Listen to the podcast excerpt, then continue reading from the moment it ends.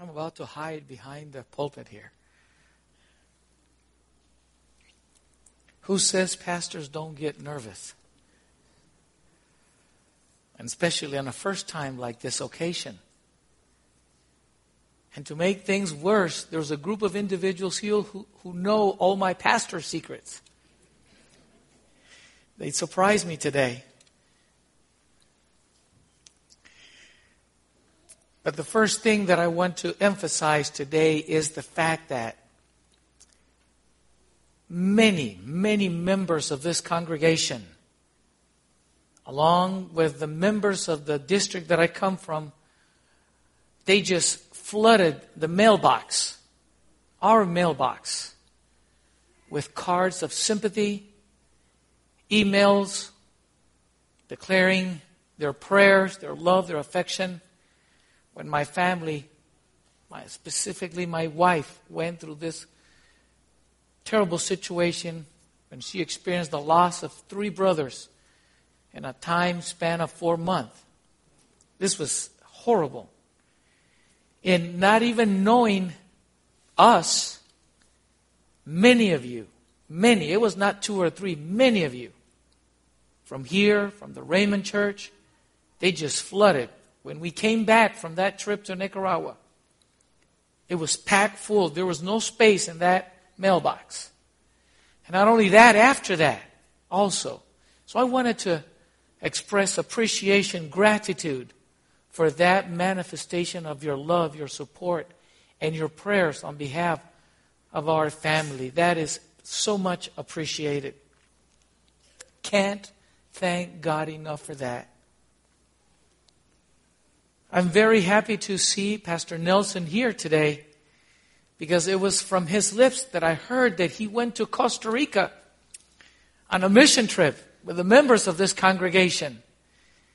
And so that brought a connection there. That was some years ago when I heard him mention that.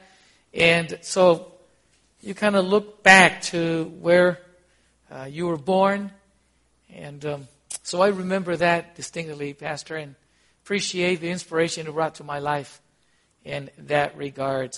I am, I can't wait until I'm done and meet my friends from Africa.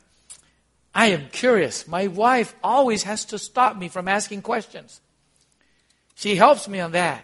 And I'm going to flood my brothers and sisters with questions, so I hope we can communicate somehow because I have many questions to ask to you. That's a place I want to go someday. I want to go to Africa. Want to be there and experience the joy. Did you know that around the world, out of every three Adventists, one lives in Africa?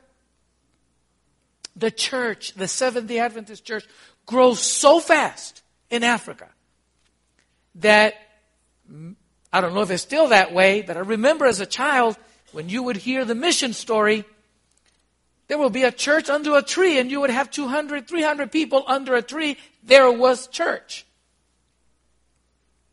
So I want to know, I want to experience the vibrant faith of my brothers and sisters there in Africa. So uh, I'll be I'll, I'll be coming to you, and I'll be asking you some questions about Africa, especially the country where you come from.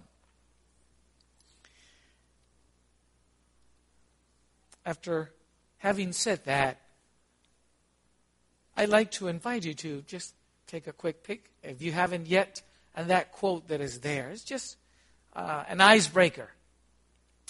Before honor is humility. To fill a high place before men, it's amazing, you know, the standards that heaven uses. Heaven chooses the worker who, like John the Baptist, takes a lowly place before God. So for a high position, God doesn't look for a high person. It's interesting that like John the Baptist, who was willing to say to Jesus, look, it is better for you to increase and me to decrease. This is not about me getting into the spotlight. The most childlike disciple is the most efficient and labor for God. That's where I wanted to get to. Who's the best? who is God, who is the person God can use in the most efficient way to labor in his cause. This just throws away any degree, any experience, any language that you know, and just turns you and me into little baby. That's why I couldn't resist go to the children's story. I pray God will give me a heart of a child, a mind of a child, the spirit, the attitude of a child. And I pray that will be your prayer as well as we come and sit at the feet at the foot of the cross. And Jesus himself will taught us. Yes. The most childlike disciple is the most efficient in labor for God.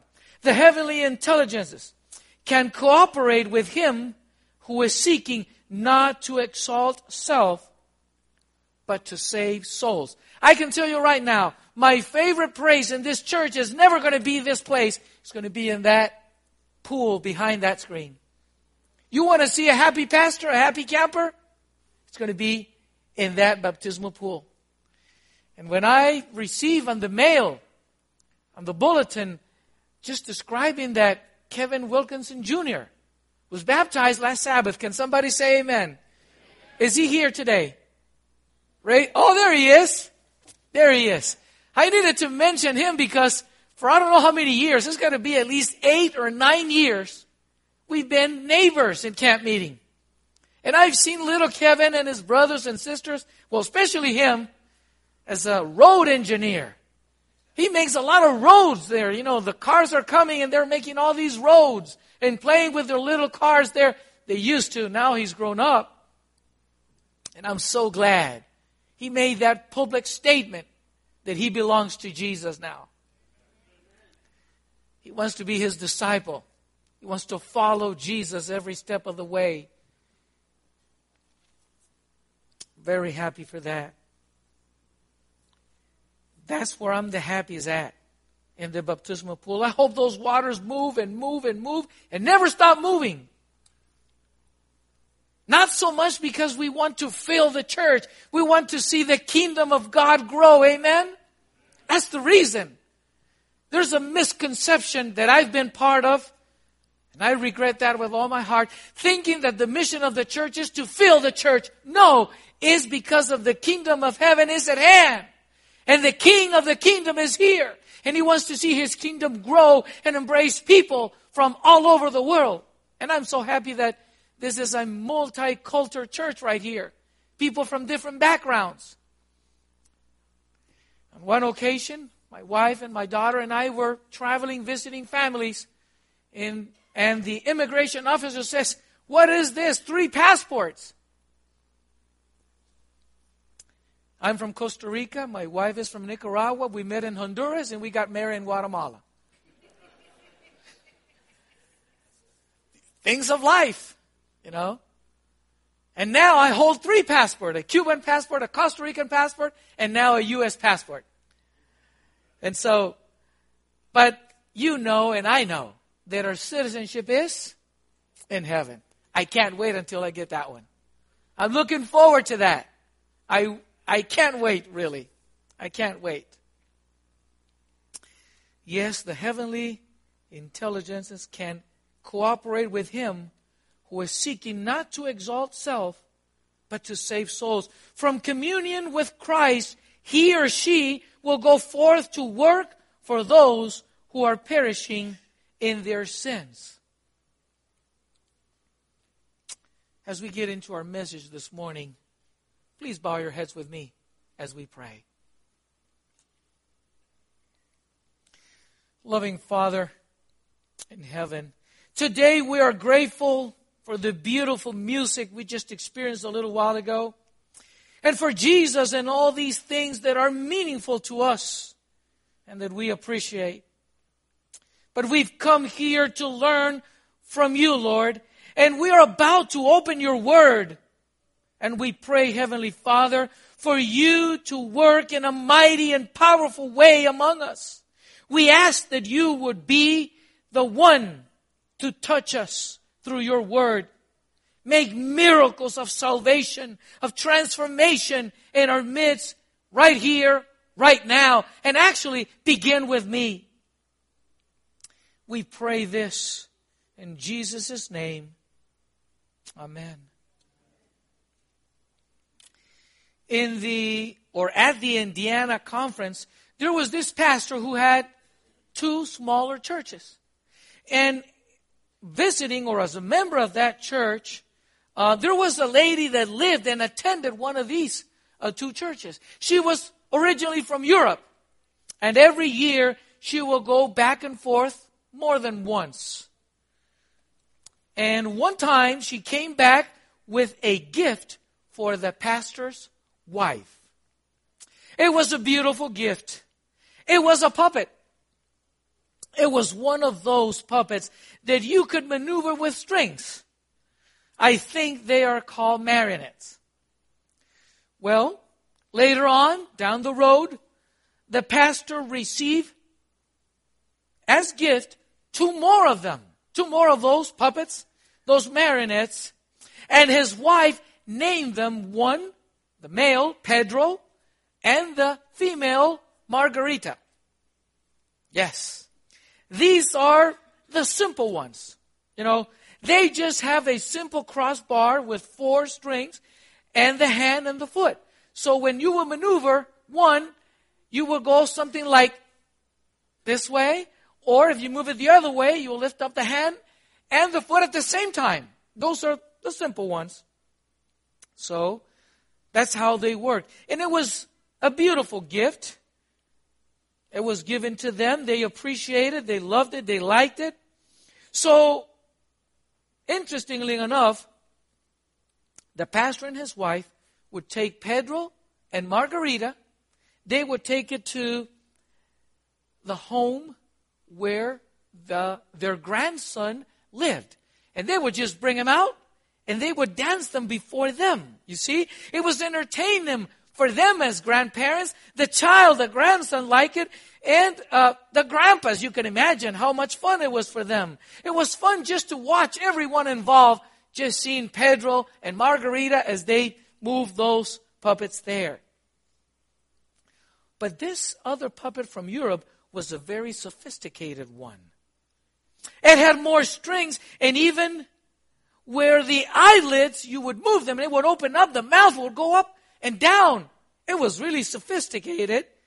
And neither the pastor nor his wife could remember how it happened, but somehow those strings all got tangled up. Huh. And she was doing her best to try to untangle them and make this very complicated marionette work. Well, there was a member there in the church who was totally convinced he could do it. He could fix it. He was one of those people who were actually convinced he could almost fix anything. Well, somehow he convinced the pastor's wife that he would be able to fix that puppet. When he brought it back, nor the pastor or his wife knew if he cut the strings or what he did, but it was ruined. It could never be fixed again.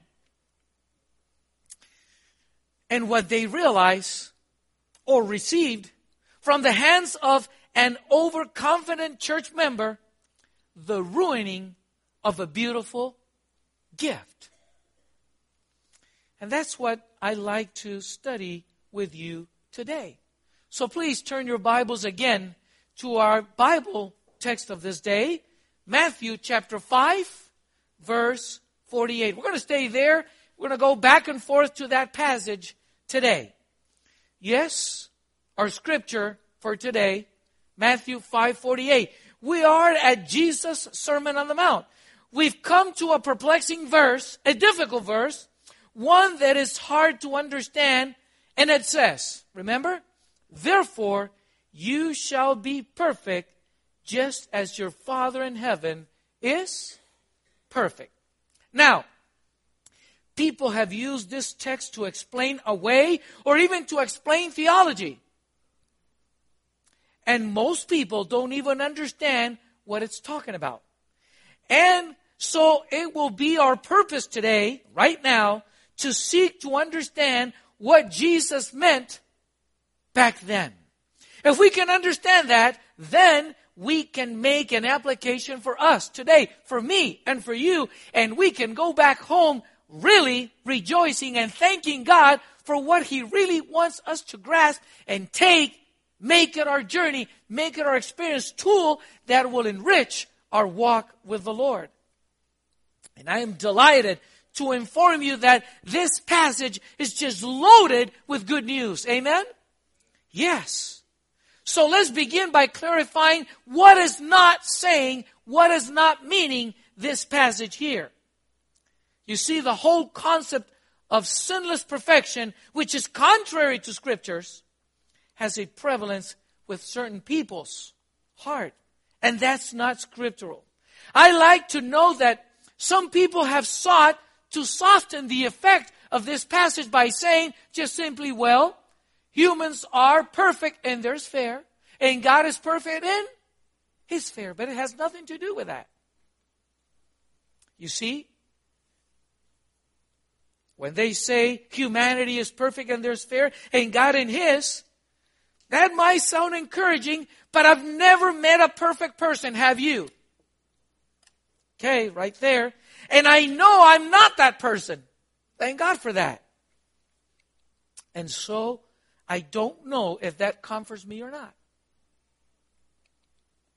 To properly understand this passage, we need to do three important things. Okay? The first thing that we need to do is to understand it in its context. That's going to help us. If we understand this passage, if we look at it in its context, it will really be a tremendous help for us. For that reason, I'm going to propose to you that we first take a look at what does the context tell us about the statement that Jesus made right there in Matthew 5, 48. So let's go to Matthew 5, but this time verse 20. Please look there, right there. Matthew 5, verse 20. Jesus says, Well, I say to you that unless your righteousness exceeds the righteousness of the scribes and Pharisees, you will by no means enter the kingdom of heaven. The scribes and the Pharisees had a belief system that they thought made them righteous. Period. That was their minds. That was their belief. And Jesus says, unless your righteousness exceeds that, you can't even go to heaven. Imagine that in the minds of the disciples. They always look at the Pharisees and their understanding of righteousness and they wanted to be like them. And Jesus all of a sudden says, unless your righteousness is greater than theirs, you will not make it to heaven. You can't be in heaven. Jesus will give six illustrations of how their concepts, their teaching and practices are contrary actually to the Word of God. He talks, number one, about murder, adultery, divorce, oath, retaliation, and six, loving people. The second important thing that we need to do to understand this passage is ask, who are these Pharisees? What is it about these people? What do they believe? What were their beliefs? You see, the individual have one question in mind. Any Pharisee had one question in mind. And we find that in Matthew chapter 19, verse 16. Turn your Bibles there with me, please. Matthew chapter 19, verse 16. Every individual Pharisee have one main question in their mind, and we're going to read it. This is the question that haunts them. This is what drives them, and it says, Now behold, one came and said to him, Good teacher, what good thing shall I do that I may have life eternal? There it is. That was their one question. What do I need to do to get to get to heaven? What good that I need to do? That's it. That was the question that haunted them, that just followed them wherever they were. What must I do? What good thing can I do to get to heaven?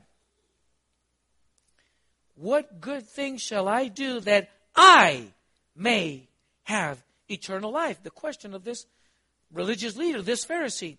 They were dedicated to doing right so they could go to heaven. That was their main thing. If I do everything right, if I get my act together, I know I'm going to be in heaven. That was their thought. They were lovers and protectors of the Bible as the Word of God. They were careful keepers of God's law. In fact, so careful were they in keeping God's law that they had created laws about keeping the law of God. So they had kind of a halo around the law of God itself. That's why we talk about 600 plus laws regarding how to keep the Sabbath. This is how meticulous they were about keeping the Sabbath. They were so careful, they would add laws to laws. They were just building more and more laws. They were missionary minded. In fact, Jesus said that they would scour the sea and the land looking for converts. They were missionary minded. They looked forward to the coming of the Messiah and they were faithful givers of tithe and offerings. So they had some good qualities indeed. They were in Jesus' day an elite corps of highly dedicated men. That's how they were perceived. You see, back in Jesus' days, ladies, you could not be a Pharisee, period. Today you could, if you wanted to. But back in Jesus' day, no way. You couldn't be a Pharisee. There were 6,000 of them in the days of Jesus.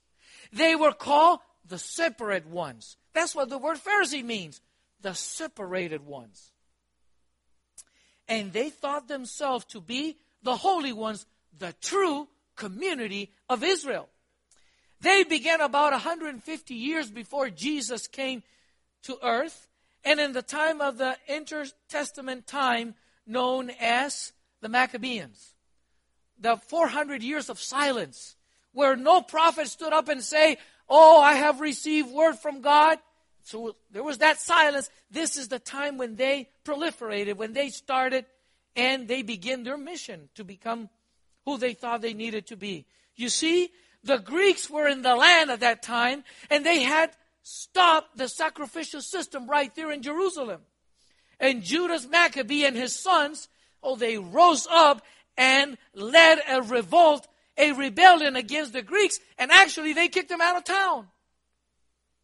Yes.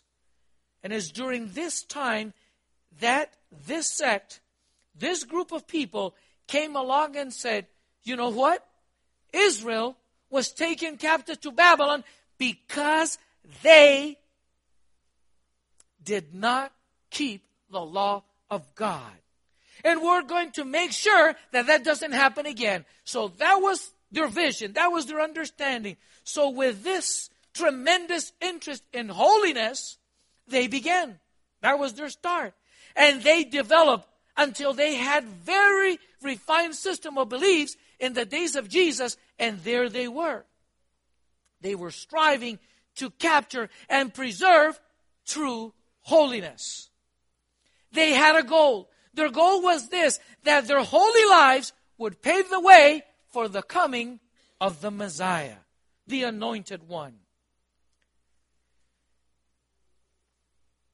They felt that if enough people could be holy, then Christ will appear in their days.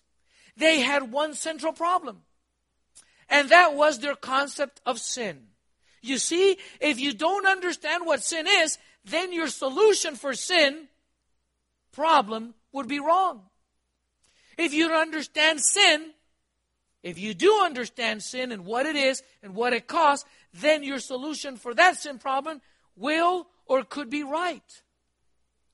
They did not believe that a person had a sinful nature. They believed that sin was a specific act rather than a condition of the heart, of the mind. In fact, they believed that after Adam sinned and he was asked to leave the garden, there was no change. The same Adam that he was in the garden was exactly the same Adam and left. That was their understanding. Nothing had changed. Adam was the same person. They did not subscribe to what we call somebody having a sinful nature. They believed that men had impulses to evil, but those impulses could be controlled by the will. And that in particular could be controlled by studying the law and applying the law to your life. That was it. That was their solution. Yes. Very simple. And so for them, sin was an act. So if you didn't sin, if you didn't cave into that act, you didn't sin. And if you didn't sin, you were righteous. So righteousness to them was living without sin. Now, they had perfected the ability to live according to the letter of the law, but they missed the intent of the law, which was a changed heart that loves God and loves other people. Jesus addressed this in the Gospel of Luke. Turn your Bibles to Luke chapter 18 and verse 9. You see, Jesus addressed there in Luke, and he's dealing with people who were Pharisees back in his day. Luke chapter 18, verse 9. We read this. Also, he spoke this parable to some who trusted in themselves that they were righteous and do what? And despise other people. Check them out.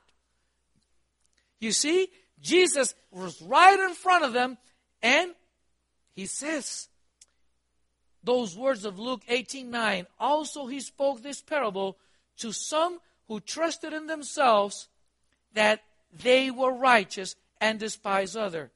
There is the description of how Pharisees believe about themselves. They trusted in themselves that they were righteous. They believed that they were no longer sinning. They were qualified to go to heaven because they were no longer sinning. The net result of that is they despise other people. Yes. The text is clear. It says there, they despise other. There's something about the belief system of the Pharisees that caused them to look down their nose at people who weren't trying as hard as they were to be who they were supposed to be. Sad. They could always find in a crowd somebody they were better than. Oh, they love to do that. Yes. They like to spot them people, and that's what made them feel good. I'm better than him, better than her. I'm doing better. That was what was going on in their mind. And so Jesus began to tell this story to people who trusted in themselves that they were righteous and they also despised people.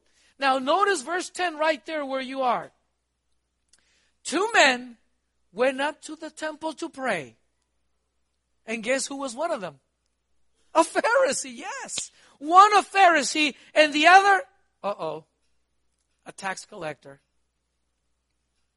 Now, these are two men that are on opposite poles when it comes to the beliefs of people in Jesus' day. You see, we look at the Pharisees and we say, oh, I don't want to be like one of them because we know the end of the story, right? But the reality is that in Jesus' day, Pharisees were national heroes. Yes, they were national heroes. They were highly regarded, highly respected people. So when Jesus says, two men went to pray, one was a Pharisee, they were thinking, aha, there goes the Pharisee, our national hero. Whoa, they cheered them up. And oh, there is a tax collector too, by the way, who went to the temple as well. Now the tax collector were despised despised in the days of Jesus. These tax collectors weren't like our IRS system. No. They were hired servants of Rome. Okay? And they, uh, and the way that it worked is they just basically were extortioners. They just extort people as much money they could squeeze out of them. That was it. Rome would give somebody a geographical territory and they would say, we need X amount of money. Anything you make over that, you get to keep. That was it. And we have the Roman soldiers to back you up as you do that. So you're good to go. And so it became a very dirty practice, if you will. They were squeezing every dime they could get out of other people. No wonder they were so despised. And so they were considered traitors on the one hand, and they were taking their money on the other hand, and they were not appreciated. So, you have a hero, and you have somebody that is despised who go to church, who go to the temple, who are going there to pray. Jesus says in verse 11, the Pharisee stood and prayed thus with himself. God, I thank you that I am not like other men, extortioners, unjust, adulterers, or even as this tax collector. I fast twice a week. I give tithe of all that I possess. Did you notice five times in this prayer, this Pharisee says, I, I, I, I. Remember what's the, cent- the center letter for the word pride? Yeah. What is fascinating to me is when Jesus tells the story, he says in verse 11, the Pharisee stood and prayed thus with himself. Some verses say he prayed to himself. The NIV says he prayed about himself. Whatever it is, is not a prayer to God. Can you agree with me on that? There is no indication at all that he has any concept of the holiness of God, of the righteousness of God, and of his unworthiness even to be in the presence of God praying. No, none of that appears there in his prayer. He is just kind of basically thumping his chest saying, God, Look how wonderful I am. Check me out. You see, you know, I don't do this, I don't do that. I am not like other people. I am pretty good guy. I am a righteous individual. I am coming to heaven someday. I've earned my way there. Well, let's go now to verse 13. Jesus says, And the tax collector, standing afar off, would not so much as raise his eyes to heaven, but beat his chest, saying, God, be merciful to me, a sinner. In the New International Version, it says, God, have mercy on me, a sinner. But note how is written in the Amplified Version, Oh God, be favorable, be gracious, be merciful to me, the especially wicked sinner that I am. Now, Jesus is going to tell this story with a strange ending to the ears of the people in his day. He says in verse 14, I tell you, this man went down to his house justified rather than the other. For everyone who exalts himself will be abased, and he who humbles himself will be exalted. In the NIV it says, this one was justified before God. You see, despite the Pharisees' perceived goodness, Jesus pronounced him to be lost, but the sinner was saved. Huh. Have you ever heard that the Pharisee sin was the sin of goodness? Have you ever committed that sin, the sin of goodness? Well, here's what, here's what the problem was. Good people who do not know they are not good people, that was the problem of the Pharisees. Bottom line. It was human centered. And ultimately, it became an antichrist. In their efforts, in their desire to keep and protect the law, they actually crucified Jesus. It is rigid orthodoxy, but it's absolutely absent of love and compassion. These are the Pharisees. And that is the background of our text. We have an idea now what was going on. So let's go back to Matthew chapter 5, verse 20. Matthew chapter 5, verse 20. Unless your righteousness exceeds the righteousness of the scribes and Pharisees, you cannot enter into the kingdom of heaven. Jesus says also, right there in Matthew 5 48. We read this before. We're going to hear it many times. Therefore, you shall be perfect, just as your Father in heaven is perfect. You see, beloved, the Greek word here for perfect is used three times in all the Gospels. From Mark to John, the word perfect is only used three times. And two of those times appear right here. Did you notice it? Matthew 5 48. Therefore, you shall be perfect. One, just as your Father in heaven is perfect. There's two. Okay? They're right there. Now, it just so happens that all three times are used by Matthew. Okay? Two of them right in the verse, you shall be perfect. And it's used one more time in the book of Matthew. We're going to look at it right now. Go to chapter 19, please. Matthew chapter 19, we're going to read in verse 16. A young rich man who is a Pharisee, by the way, comes to Jesus, and right there in verse 16 it says, Now behold, one came and said to him, Good teacher, what good thing shall I do that I may have eternal life?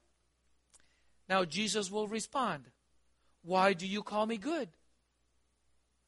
No one is good but one, and that is God.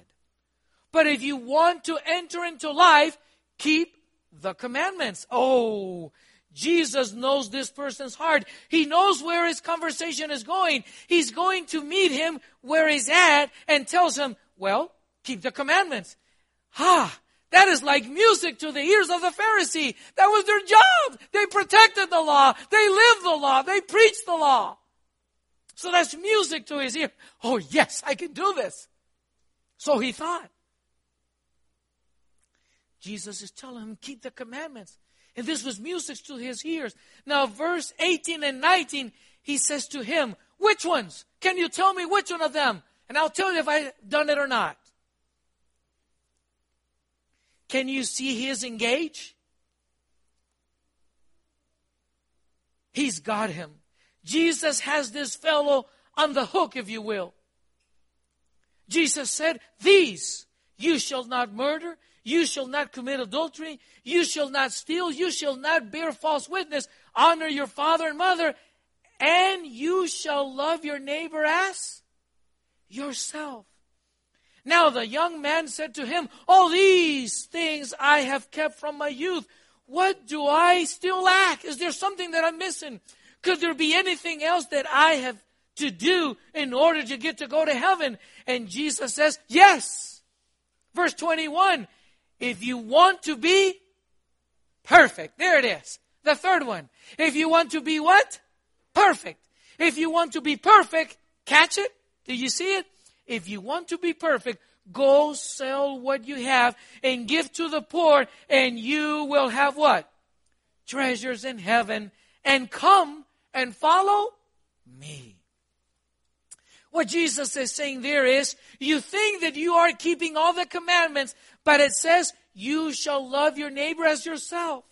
How can you, who have money, not give to people who don't have money and say that you are loving your neighbor as yourself? How would you want them to treat you? You give everything to other people to alleviate their poverty, and we will be talking about being perfect because we are talking about loving people. That's it. Verse 22. But when the young man heard that saying, he went away sorrowful, for he had great possessions. Now the story continues. This is really interesting. Verse 23 and 24, Jesus said to the disciples, Assuredly I say to you that it is hard for a rich man to enter the kingdom of heaven. And again I say to you, it is easier for a camel to go through the eye of a needle than for a rich man to enter the kingdom of heaven. And that's one of those verses I like because I'm not considered a rich man. We know here, this man had a lot of wealth. We know that about that young ruler. And we've been taught that the city gates back uh, then had a regular door, and they had a smaller door called the needle. We've heard that. And it was small. But if you push, prod it, poke, pull, if you curse, whatever you could, you could squeeze a camel through that small opening. You could get in there. That's not what Jesus is saying. In the Greek, it means the sewing needle. In other words, it is a phrase describing it's impossible. Not if you try, you push, you curse. No, it's impossible. You can't. If you are self sufficient, you cannot go to heaven. End of the story. Now, the disciples pick up on that and they are going to ask him a question. Look at verse 25. When his disciples heard it, they were exceedingly amazed and said, Who then can be saved? But Jesus looked at them and said to them, With men, this is impossible. But with God, all things are possible. Can somebody say amen? Beloved, we're about to experience miracles right here, right now, this morning. Because can you see where we're going now? This is just beginning to excite. I'm not even in the introduction yet. Just kidding. All right. Let's get to the point because this is where really it gets good. Beloved, with men this is impossible. But with God, all things are possible. But what are we talking about? Let's go back to Matthew 5 48 and look at it in its context. Put these things together and see what we can come up because it's time for applications. Three times the word perfect is used in the Gospels. Therefore, you shall be perfect just as your Father in heaven is perfect. There's two of them. All right? The other time is right there. If you want to be perfect, sell everything you have and give it to the poor. This is all in the context of loving. Loving other people, yes. Loving others. Jesus has just said, You are to love like God loves. He sends His rain on the just and the unjust. He puts out the sun for the just and the unjust. God loves everybody. You are to love everybody like God does. The context here is we are to love the way God loves. That is perfection. That is perfection. Third and final thing that we need to do. We need to look at the passage that will give us the clue to fully understand what Jesus is telling us in Matthew 5 48. So let's do that. Please turn to Luke chapter 6. Luke chapter 6 will hit the nail on the head and make it so plain that we will be not confused. We will be so clear on this. Luke tells the same story, but he uses a different word to describe what Jesus meant. Luke chapter 6, verse 35 and 36 we see the same conversation taking place. And it says, But love your enemies, do good and lend, hoping for nothing in return. And your reward will be great, and you will be sons of the highest. And he is kind to the unthankful and evil. Therefore, be what? Be merciful, just as who? As your Father also is merciful. Instead of using the word perfect, use, look, use what word? Look, Luke is using the word merciful. You shall be merciful just as your Father in heaven is merciful. In the Amplified Version, it says, So be merciful, sympathetic, tender, responsive, and compassionate, even as your Father is all these. Beloved, that is the goal of the message this morning. That God will make that miracle in your life and my life right here, right now. Because His instructions for you and me is be merciful as your Father is in heaven. See? I tell you, brothers and sisters, with men, this is impossible. But with God, it is possible. Remember the miracle that you and I need to experience every day. There's nothing in you, and especially in me, good enough to produce this kind of love. Our only hope, your only hope, my only hope is that every day you will ask Jesus to baptize you with His Holy Spirit so that Jesus can come and live His life in you and through you. So it's going to be His love, His compassion, it's going to be His forgiveness. It's going to be His patience. Do you have any of that? No. I don't either. But Jesus does have it. And if He comes and lives His life in you and in me, then it's Him doing it in you and through you. Men will see Him, not you nor me. That's the miracle that we need to aim and ask every day and every moment of that day. It could be that 10 seconds after you pray that prayer, you might have to ask it again. Until it becomes a lifestyle in you and me. I'm in diapers in that. I'm learning. I'm in the beginning of it. Beloved, you see, the Pharisee could never do this. They thought themselves righteous and despise others. From the shoulder down, from the, nose down, they looked at other people. You and I can never do that. We must never fall for that because it's in your genes and in my genes to do that. That's the nature you and I were born, not the one God created when He made Adam and Eve, but sin came in and just got you and me infected with it and we pass it down to our children. And we need that daily miracle where Jesus will come by faith and abide in you so that He can do just that in you and through you. But a Pharisee could not do that. And the Pharisees were the pastor, the religious leaders of their days. And today you and I need to look at this seriously and very hard. The Pharisee could never love another person because the problem with the sinful nature, which he didn't believe he had, is that sinful nature does not love. I'm sorry. Sinful nature does love, but loves itself and only. And that's it. The sinful nature is in love with itself. In fact, you might say the problem with sin is that it is love. It is love of self. And it takes supernatural divine intervention to change that. And that's the miracle that I pray you started praying already because I did this morning. And I need to remind me that every moment. That's the prayer. You and I need that supernatural divine intervention to change that every day, every moment of the day. That's why Jesus says you have to be born again. You have to have a new heart. You have to be converted. That has to change.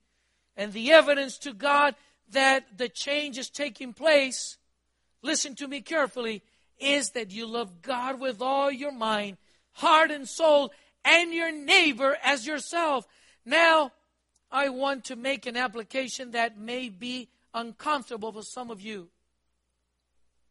Can somebody say amen? Listen to me carefully. The problem with Pharisaic religion in Jesus' day is that it's come all the way down to us, to our day.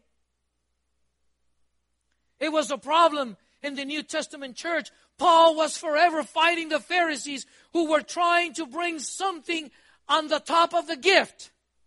A beautiful gift called salvation in Jesus.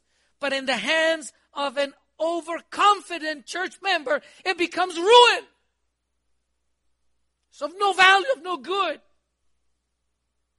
You can be an outstanding member of this denomination. You can be known for generous giving. You can be known for your careful giving. You can be known for being upright and moral. You can be even honest. You can have all these qualities and characteristics and be just as lost as the man who was praying in the story that Jesus told to himself. There is one thing and one thing alone that determines whether or not you and I get to go to heaven. And that is Jesus Christ in your and in my heart. And the way that God knows if Jesus is in your heart, you will love God and you will love other people, your brothers and sisters right here, your neighbors, co workers. You will love them to death. That's the evidence to God. Yes. You will love other people. And that's what Jesus is saying when he says, Be perfect as your Father in heaven is perfect. Is to be perfect in love. Right now, we don't have that to offer. Only God can offer that to us and through us. In fact, with men, this is impossible, but with God, everything, all things are possible. And in closing, let me describe for you a couple conditions you may be in, or myself. One, you may believe that you are at that point where you love God with all your mind, heart, and soul, and you love your neighbor as yourself. Who am I to argue with you about it? Praise God. I'm glad you're there too. You may be in a position where you can honestly say you don't love God with all your mind and heart and soul, and you certainly don't love your neighbor as yourself. In fact, is entirely less than that. Three, you may be somewhere in between where you have accepted Christ and you are trying to love God with all your mind, heart, and soul, and you're trying to love your neighbor, but it's a continual struggle. And it's a battle. One of those three conditions describe where you're at. I'll tell you right now, I don't believe any one person in this assembly is at the point where they can say, or I could say, we love God with all our mind, heart, soul, and our neighbor as ourselves. No, I don't believe any of us are there yet. But I believe a lot of us are right in the middle struggling, trying to get to do to that point. And I want to encourage you in your struggle. Hang on. Keep the struggle going. You are saved by Jesus. Amen. The struggle is to just try to please Him, not to be saved. So take the pressure off.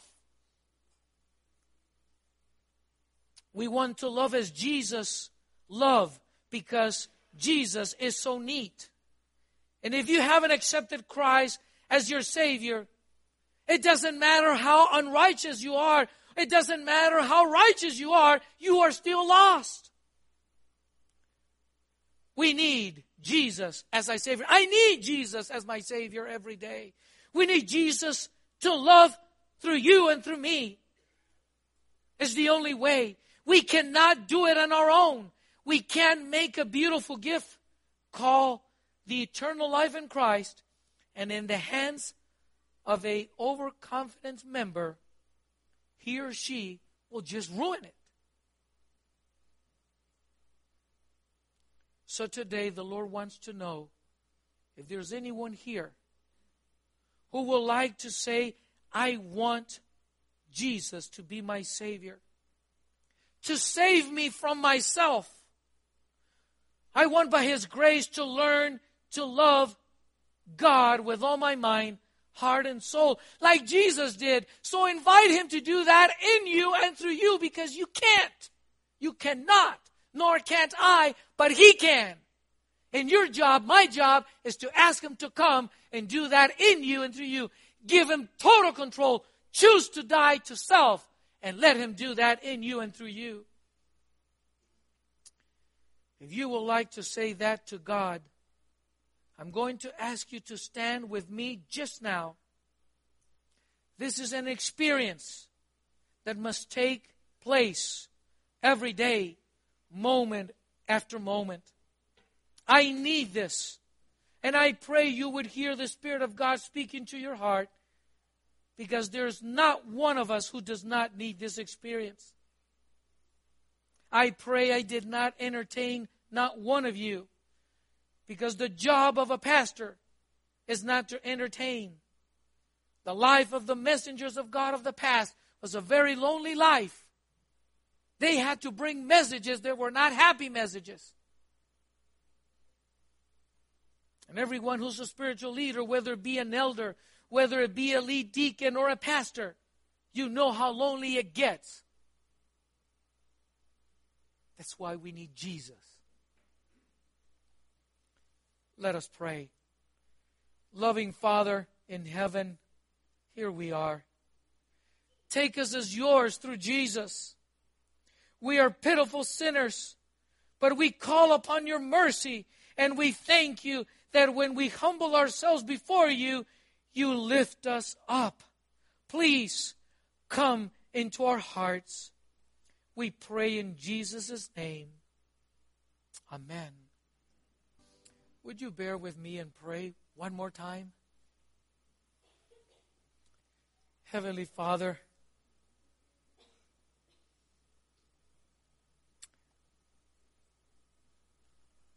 I am saddened by the many times I been so foolish. Not just by omission not to love my neighbor, my brother, my wife, the daughter. But it's when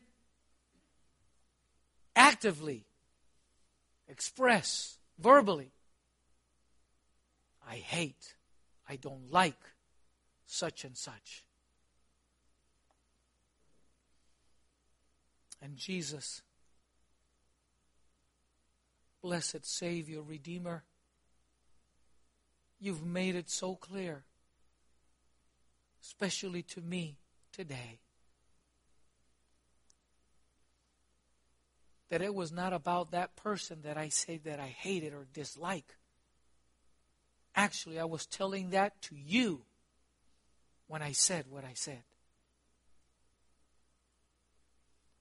And today you're taking this community of faith, this body of believers, beginning with the one who pretends to be a pastor or think he's a pastor. And I pray, Lord, that the pastor of all pastors, Jesus Christ Himself, will take every one of us and live his life in us and through us. For that miracle, we pray and we choose to believe and thank you for it. In his saving name, we all pray and say, Amen.